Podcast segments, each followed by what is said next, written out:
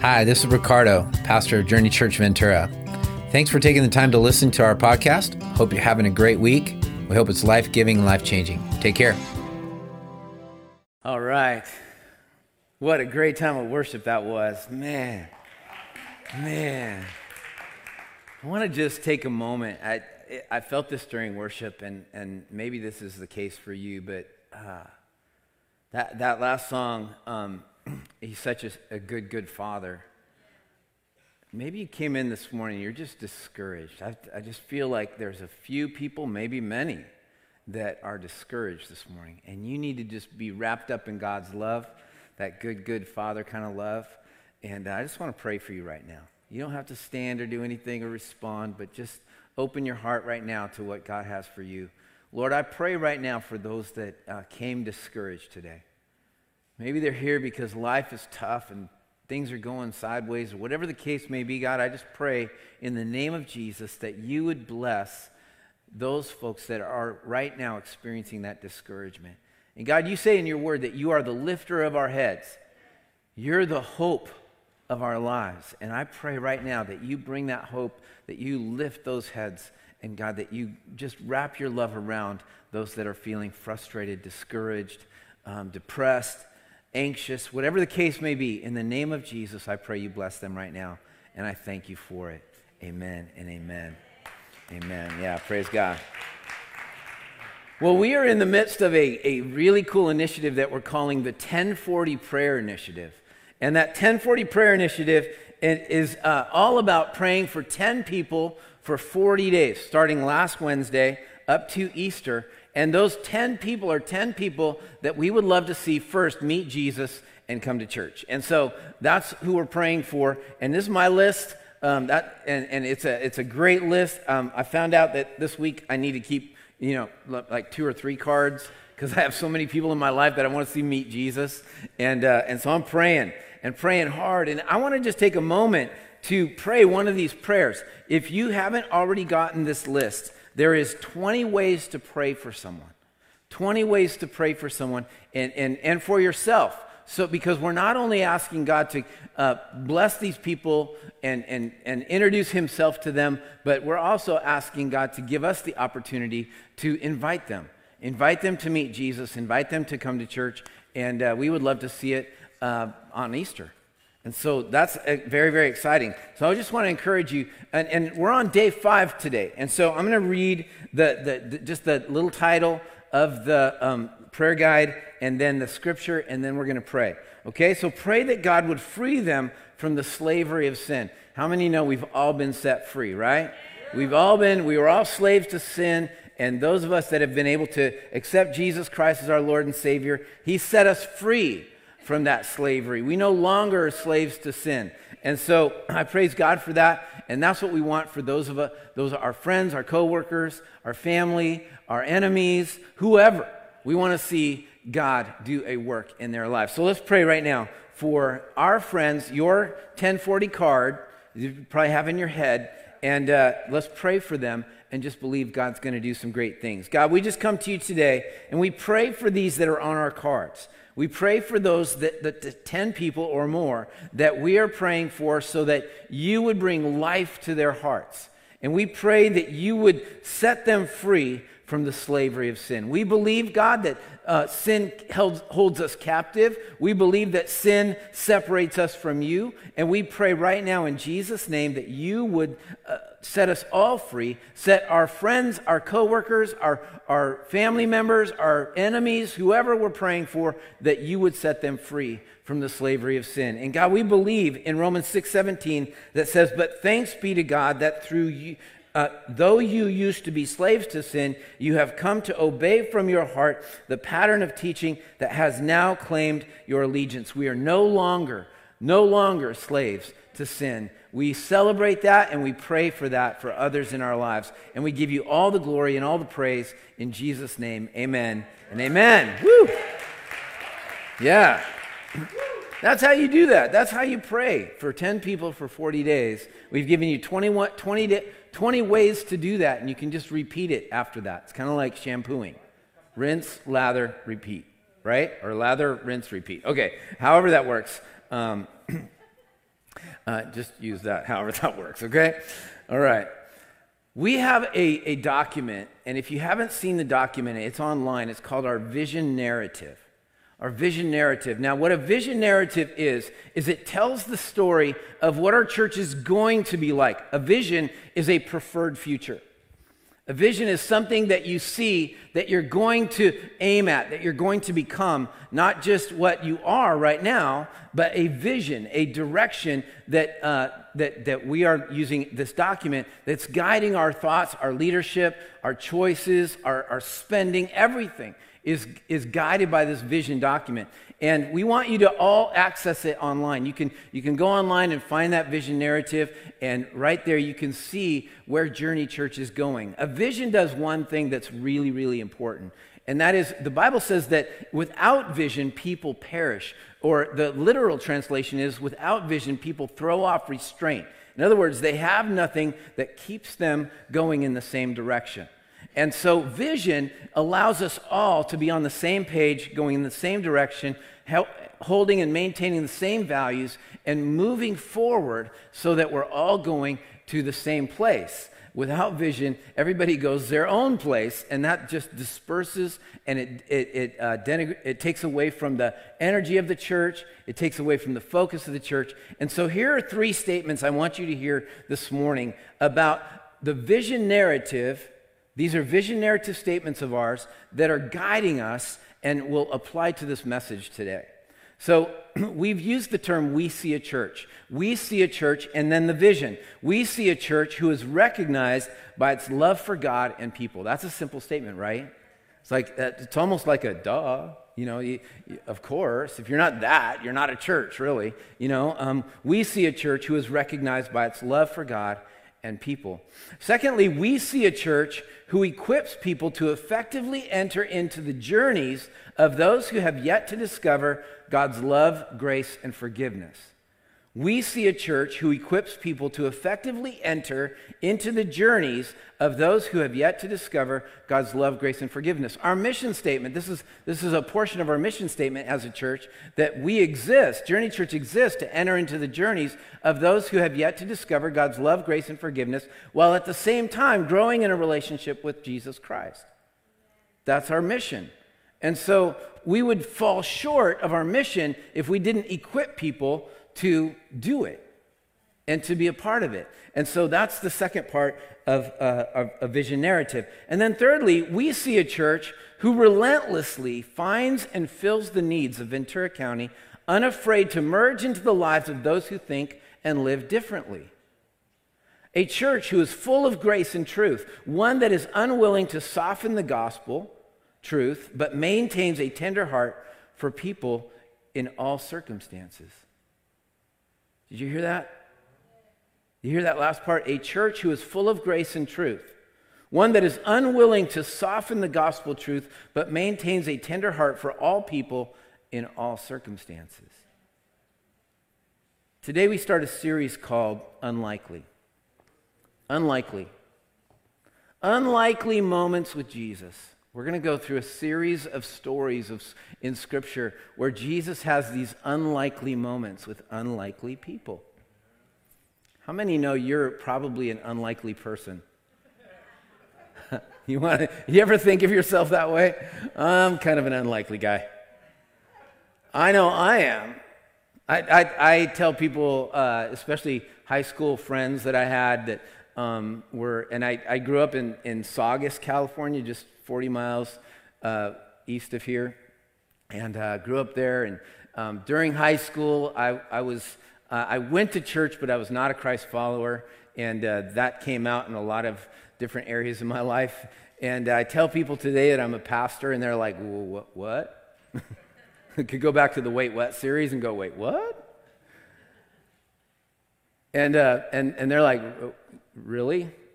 Yeah, Jesus has made a difference in my life."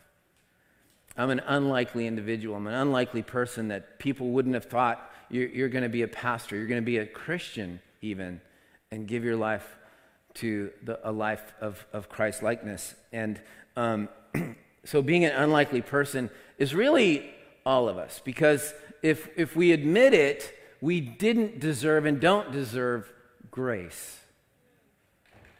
In fact, when we get grace, it's getting something we don't deserve. When we get mercy, which we sang about, we, we, that means we're not getting something we do deserve. Mercy is not getting the punishment that we should get. It's, it's, it's not giving your child the spanking that they deserve or the, the discipline they deserve. And when you get that to, to that point, when you, when you realize that you've been given something that you don't deserve and you realize that you didn't get what you do deserve, you really appreciate that. But in reality, all of us are unlikely people, undeserving of the grace that we've received. And so we're going to have, uh, we're going to preach in the next seven weeks um, leading up to Easter. We're going to talk about unlikely moments with Jesus.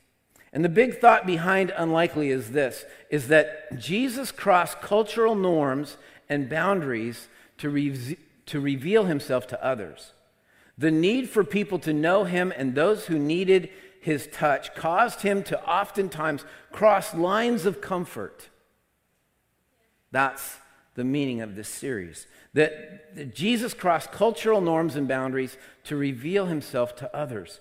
The need for people to know him and those who needed his touch caused him to oftentimes cross lines of comfort. Have you ever been made uncomfortable in loving and ministering to people?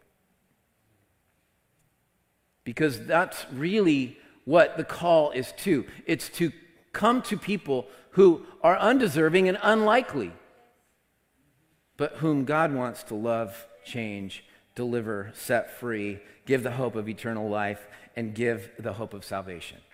That's what God wants to do. And that's what makes them unlikely because most, none of us deserve, none of us really have a, a, a resume that says, oh, yeah, that guy belongs in heaven. That gal belongs in heaven. None of us have that. If we were to give our spiritual resume without Jesus, oh, don't turn it in.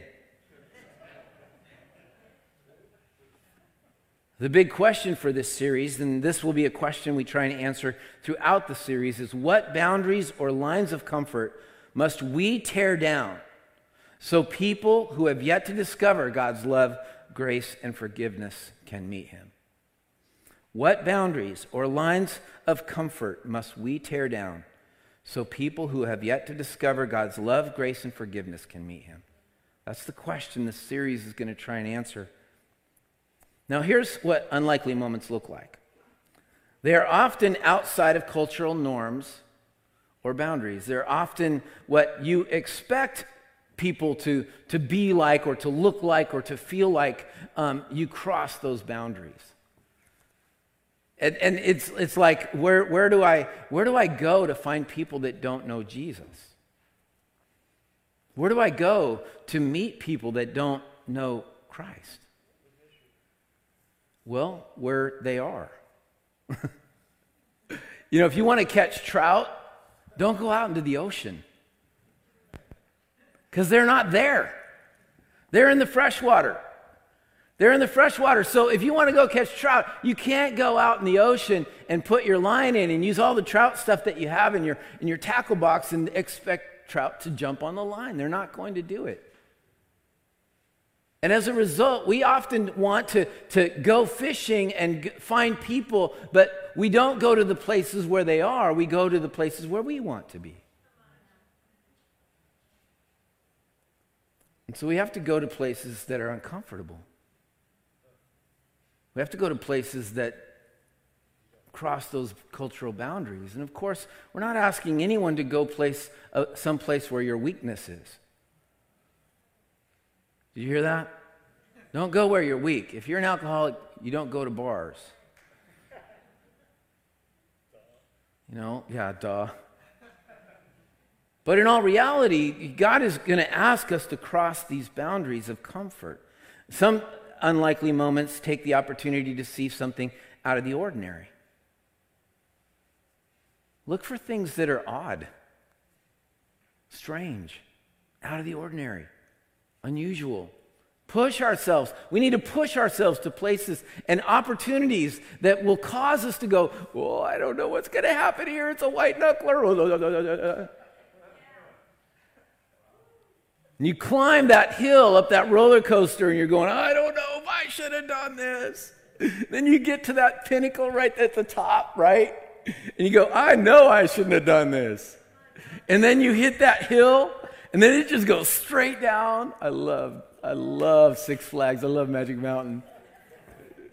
And you go down that and you, you're like, I never should have done this. This is awesome. That's what it's like to get out of your comfort zone. That's what it's like to be, go beyond that cultural norm and say, God, use me in a place that I'm unfamiliar with, that I'm uncomfortable with, that I don't know what's going to happen. There, are unlikely moments or moments of surprise. Unlikely moments reject discomfort and touch the life of someone with God's love, regardless of the boundary. Unlikely moments, they see a need and meet it. You may never have imagined yourself meeting a certain need in somebody's life, but you see it and as soon as you see it, James says, if you don't do something about that, what good is it? Oh, I'm praying for you. Go on your way. When you have the means to meet that need, wow. The Bible tells us to stretch ourselves and go in faith and meet that need. Unlikely moments see the potential of a miracle and pray for it. I think I mentioned, maybe it was on Wednesday night, I mentioned, I, last week I talked about when we do our 1040 to find out the name of somebody that you might see on a street corner. I was driving down Main Street, and I'm not trying to, I'm, I'm only doing this as an example. I was driving down Main Street, and a gentleman was pushing his wheelchair with one leg. He had the other leg amputated. And uh, I heard myself preaching I said, Ricardo, you better stop. Because if you don't, you're a hypocrite. So I did. And turned around and I, I met Philip. Philip, I think, may already know Jesus. I'm not quite sure. But I met him and I got to talk to him and I got to pray with him. And I gave him a be my guest card. If you don't have those, you need to get these. These little round cards, they fit perfectly in your wallet. Handed one to a Starbucks guy this morning. He, he asked, it was a brave question he asked. He goes, What are you doing today? He had no idea what he's asking. He says, Are you on your way to work? I said, Yep. He said, What do you do? I'm a pastor. And when you don't work, here's a card. Come and join me. And it was cool to invite him.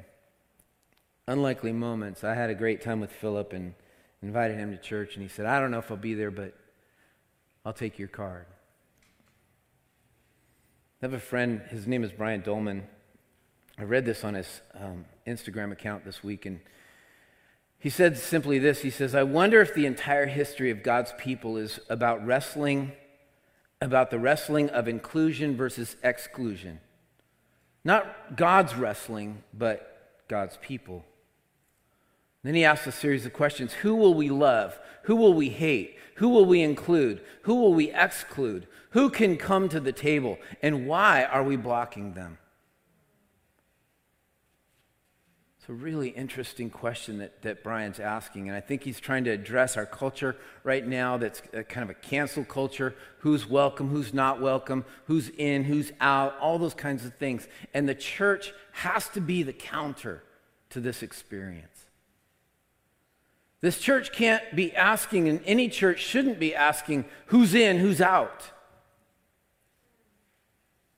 Who's welcome, who's not welcome? Who has the right thinking, who has the wrong thinking?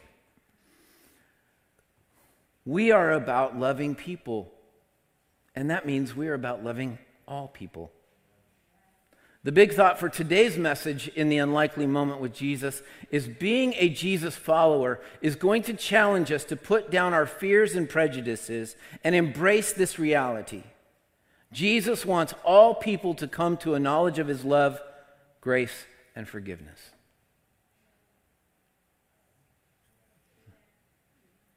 The amens are trickling. But let me read it again.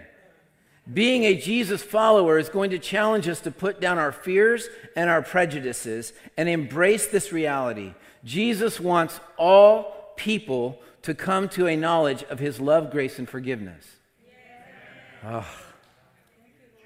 Phew. Thought we were going to have to have an altar call right there.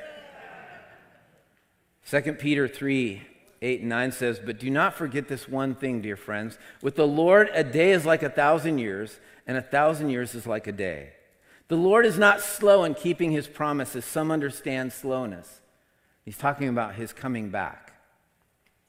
Instead, he is patient with you, not wanting anyone to perish, but everyone to come to repentance. Everyone to come to repentance. Do you see that? He wants everyone. He's not slow, as some think slow is. A, a, a day is as a thousand years, a thousand years is as a day.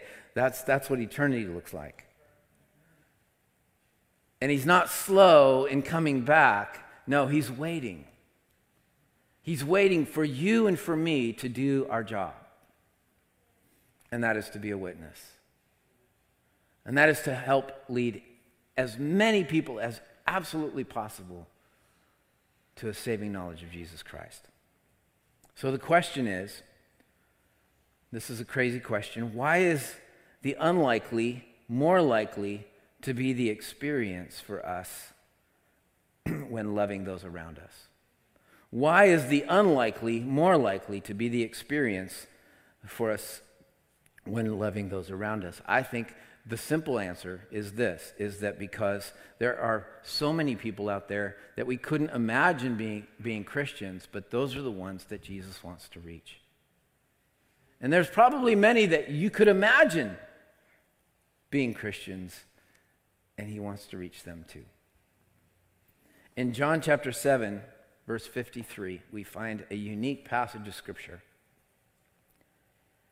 and it starts with this idea that this, uh, the, the, the, tab- the Feast of Tabernacles has just finished. That's a feast of celebration of the end of harvest and all of Jerusalem would come together and they, they would, um, all, the, all the Jews would get together and they would build these little tents or these little tabernacles and they would use them as celebration points for um, the end of harvest. They would have a great time. I used to live on a farm for three and a half years and uh, we would harvest wheat and we would um, brand cattle and all these kinds of things. We'd harvest the wheat and we'd have this big celebration. There would be this big, huge meal after the last truck was loaded and, and, and dumped at uh, the, the silos in town.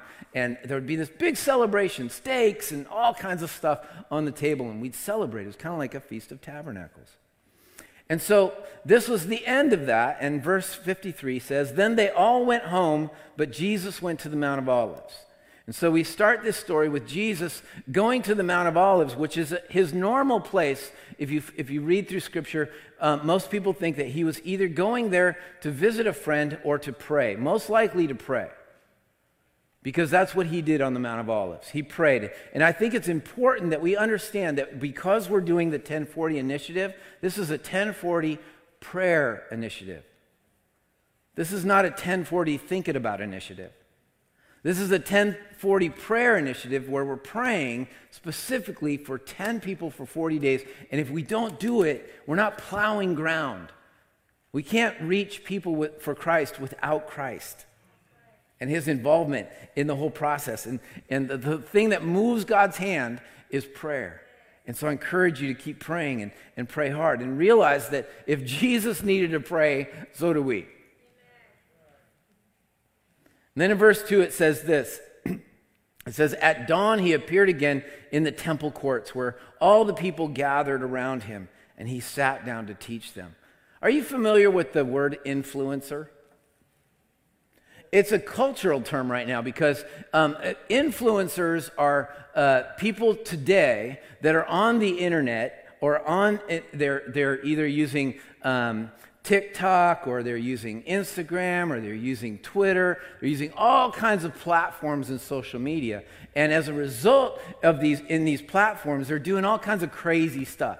And you can be a TikTok person and you can make hundreds of thousands of dollars just being silly and goofy and, and, and crazy. And as long as you get enough followers, then you're an influencer. Well, Jesus is an influencer. At dawn, and he appeared again in the temple courts where all the people gathered around him, and he sat down to teach them. He's an influencer.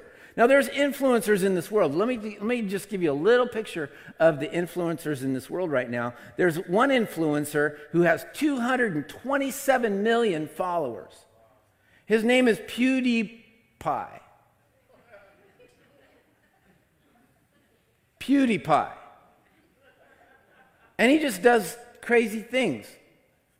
There's another one called um, Whindersson Nunes, 77.2 million followers, and all he does is funny posts and parodies. There's another guy named M- Logan Paul, 56 million, who does humor and surprise. He, he, he pulls pranks on people. And then there's another one called El Rubius, 61.7 million followers, and he does humorous memes, just pictures with little things on them.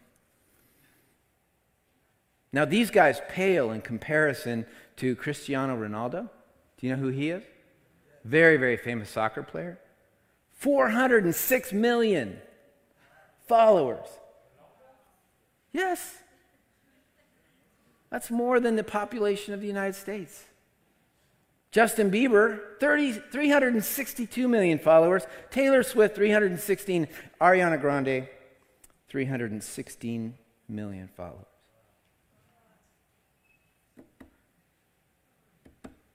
Jesus has more than a billion followers.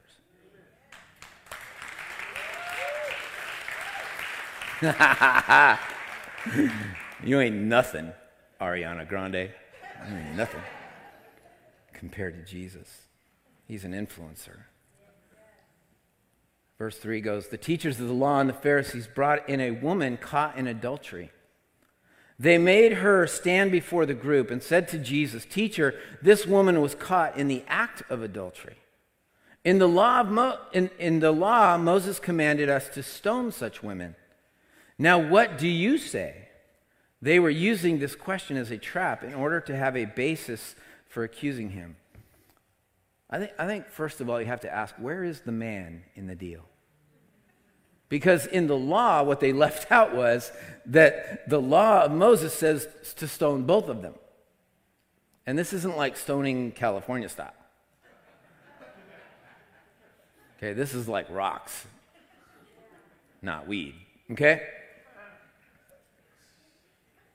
And it's very possible that they caught this, this couple having an affair in one of these tabernacle booths because that's the kind of the visiting group, and there was all kinds of craziness going on during this time. But this was a setup. This was a setup to, to trap Jesus. Jesus is teaching, and they interrupt the influencer to try and trap him into this, uh, into this situation. And um, what, what, what's really interesting is when you're a judgmental person, you kind of like to bring things to light so that you look good. Not, not a genuine concern for justice or a genuine concern for um, uh, the, the right thing. This was all about the Pharisees and the, the, the, the people of the law wanting to make a spectacle of Jesus and make themselves look good. Because Jesus was the influencer. They used to be, but Jesus became the influencer. He's the one that, that began to teach like teachers of the law should. He sat down in the temple courts and he began to teach. That's what, that's what the, the teachers of the law would do. And, they taught, and he taught with authority. This wasn't like somebody that's coming in and going, I have some ideas. Can I share them with you? I'd like to go through some philosophical things and see what you guys think. No, Jesus was in there going, This is the way. I am the way the truth, and the life. Just after this passage, he goes, I am the light of the world. And so he's not coming in as some kind of just a little um, half baked influencer. He is making a change. And these guys are here to change the perspective of who he is. I find it interesting that morality that flows from legalism is often impersonal, it's selective, it's punitive and there's no concern for the person. If you in your heart have no concern for those that you're worried about doing wrong, then you might be a legalist. You have more concern about what they're doing wrong than the heart that they're doing it with. But morality that flows from grace salvages, it saves, it cares first for the person, it's inclusive, and it's redemptive. And so we find Jesus responding. So they asked the question, What would you do with this woman who was caught in the act of adultery? And Jesus bends down and started to write on the ground. So he bends down and he starts writing on the ground. The Bible doesn't tell us what he wrote. But I kind of think he started writing the names of the girlfriends of the people, of the teachers of the law. I think there was something going on there. That, that's my imagination. That is not the gospel. I, no, I couldn't argue that to be absolutely true. Actually, most theologians believe that he actually started writing Jeremiah 17 13. And Jeremiah 17 13 says, Lord, you are the hope of Israel. All who forsake you will be put to shame. Those who turn away from you will be written in the dust because they have forsaken the Lord, the spring of living water. So I think he may have kind of bent down. Of course, my idea was more fun, but J E R E, and they start going, oh no, Jeremiah, no, not that. And he starts writing in the dirt. When they kept on questioning him, he straightened up and said to them, Let any of you who is without sin be the first to throw a stone at her. Again, he stooped down and wrote on the ground. They kept questioning him Jesus, come on, give us an answer. What would you do with this woman? What, should we stone her? And the dilemma for Jesus, the way this trap works, is that if he said, yes, stoner, then all the people that he's loved on and given grace to up to that point is like, what?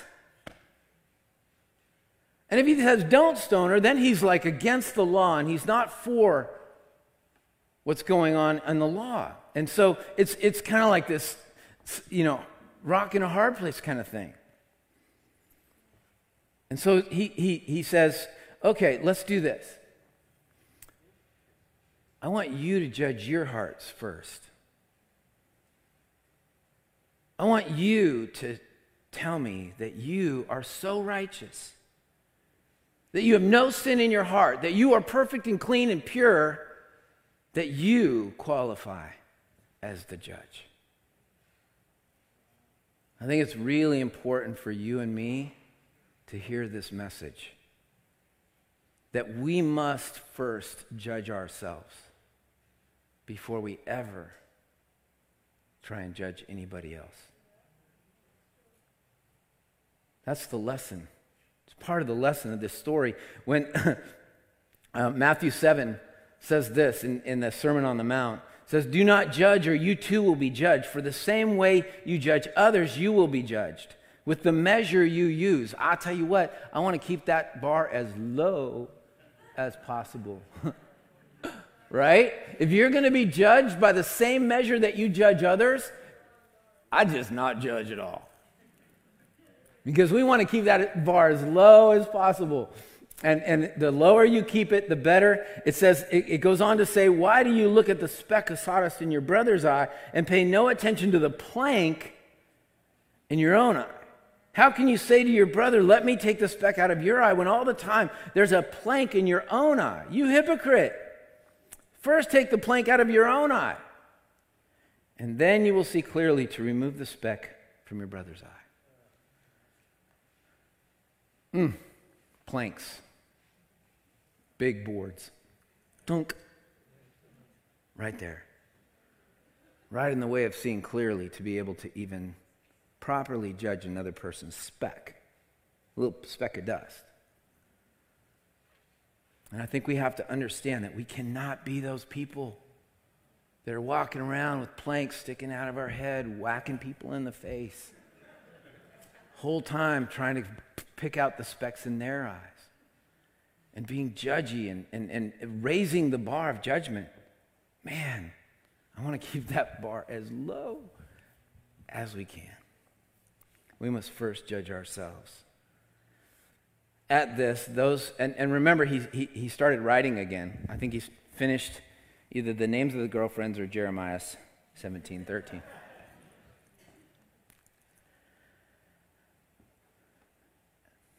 At this, those who heard began to go away one at a time.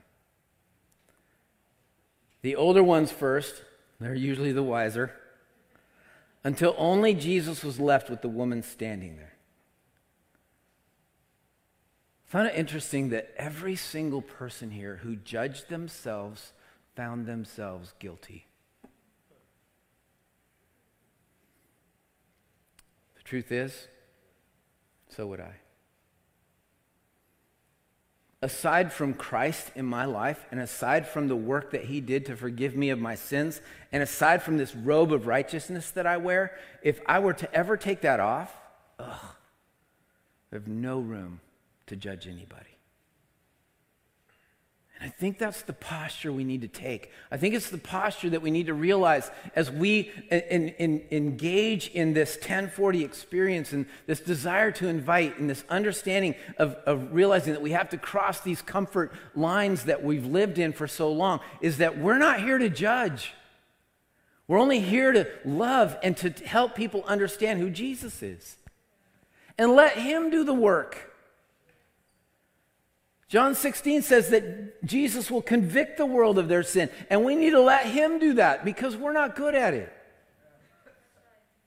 We're not good at pointing people sin out. And, and if we continue to do that, we become the judge. And that's not the place that we are to hold. Only Jesus, the one who lived a life without sin, is able to throw any stones.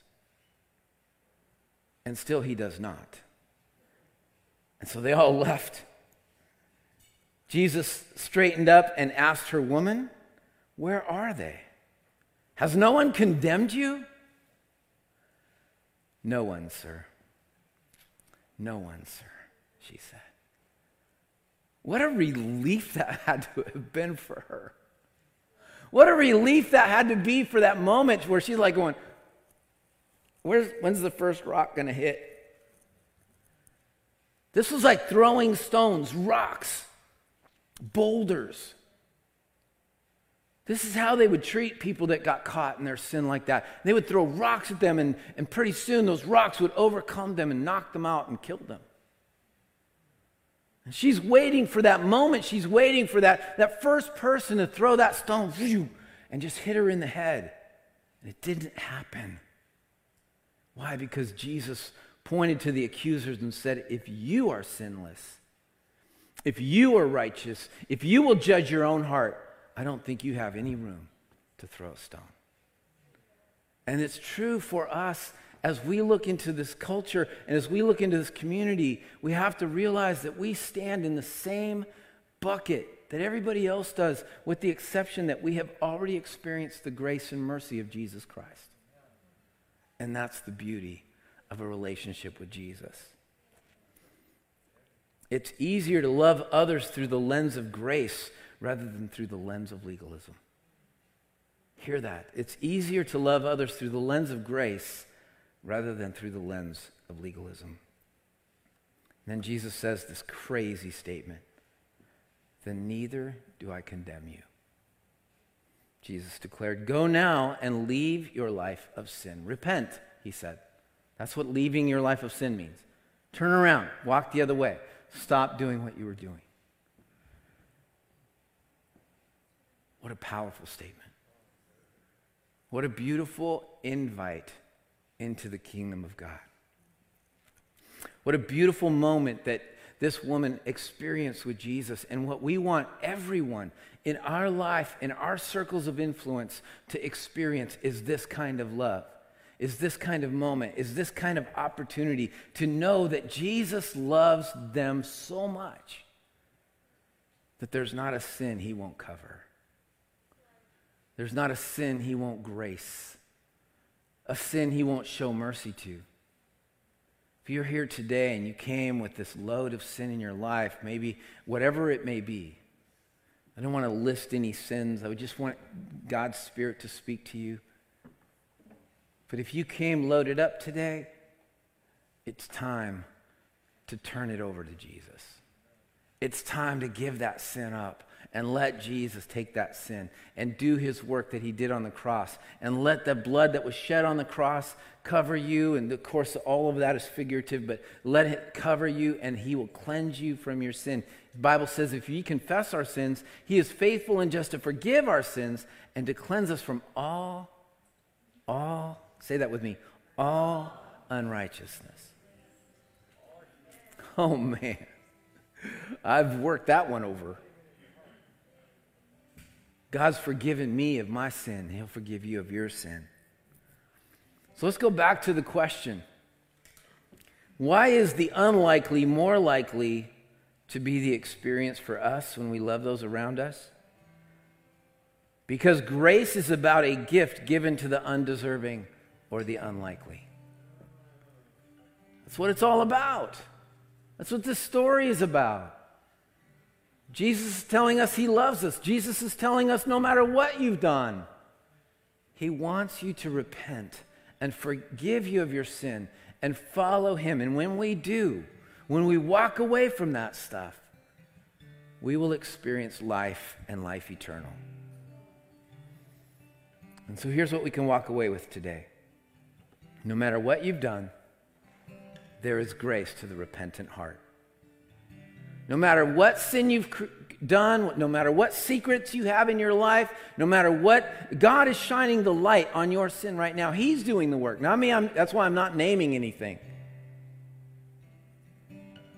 But God is working in you right now and telling you He loves you, He cares about you, and He wants you to know that whatever you're captive, held captive by right now, that slavery to sin, you can release and say, Jesus, forgive me. And the Bible promises He will. And we walk away from that and we start walking in that other direction. That's a call to repentance. And the second what takeaway from today is we must never allow a prejudice or a preference to get in the way of God's love, grace, and forgiveness. We must never allow our judgy heart our preference, our, our, our, our um, uh, prejudice to get in the way from someone experiencing the love of Jesus Christ. God is going to push us all, church, out of our comfort zones and into places where it's going to take faith and trust and confidence that God is using us. He might take you to a place you're uncomfortable with. He might meet, have you meet somebody that thinks very differently than you. All of these kinds of situations, it does not matter. The only thing that matters is that we be obedient and share Jesus with those people. Because that's what we're here for.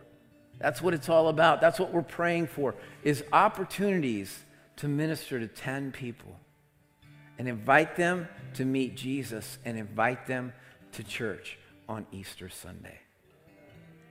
I believe God's doing something miraculous. I believe He's doing something powerful in us so that He can do something powerful in others. And let's believe for that. We must never allow a prejudice or a preference to get in the way of God's love, grace, and forgiveness. It's a call to love the unlikely.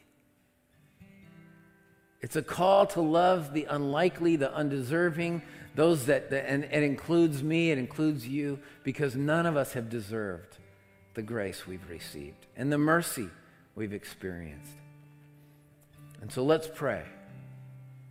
Let's pray. And I want to first pray for those of you. I'm not going to ask you to raise your hands. I'm not going to ask you to stand up. If you're online, you, I'm not going to ask you to respond on, online, but you can respond to God right now because right now it's release time. It's, it, maybe you identify with the woman at the, uh, uh, uh uh, that was caught in adultery. You, you realize there's stuff in your heart that you need to get rid of, and God wants to set you free from it right now. Lord, I pray for those that are identifying this with this woman. Lord, that she sinned.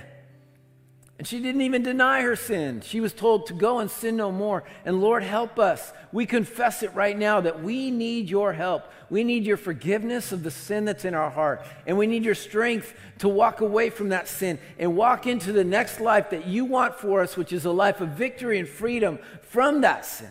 And so, Lord, I pray right now in Jesus' name that you forgive us all of our weaknesses, forgive us all for our sins, and give us the strength to walk in the direction that you want us to walk in. And we will turn from that sin and, and sin no more. God, we need that.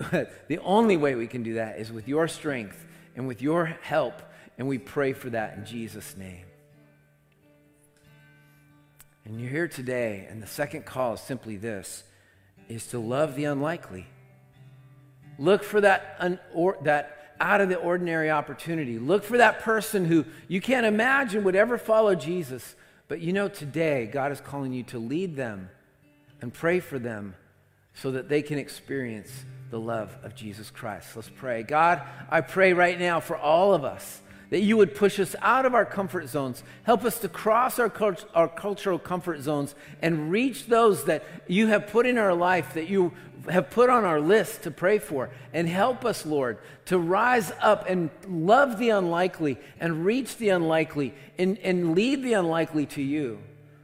I pray, Father, for the power of your Holy Spirit to move in and through us, that we would see a great uh, harvest of souls and hearts, Lord, for your kingdom's sake, so that people would know you love them.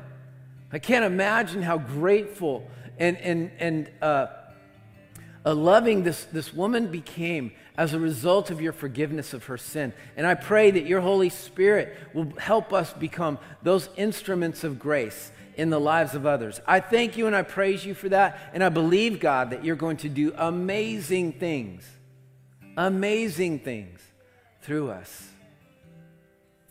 Maybe you're here today and you have not yet experienced Jesus Christ as your Lord and Savior. And today, all you have to do is say, Jesus, forgive me of my sins. I believe you were raised from the dead and commit to follow him for the rest of your life. The Bible tells us if you do those things, that you are saved. You're on your way to heaven and you have an eternal relationship with Jesus Christ. And if that's you, I just want to say this short prayer. I want you to repeat it after me. Dear Jesus, forgive me of my sins. I accept the forgiveness that you provide through the work on the cross that you died for my sins, and that today, because of my confession, you are forgiving my sins, and I accept that forgiveness right now.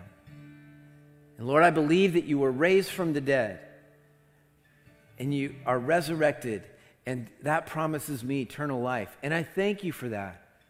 And I commit to follow you for the rest of my life. I pray this in Jesus' name.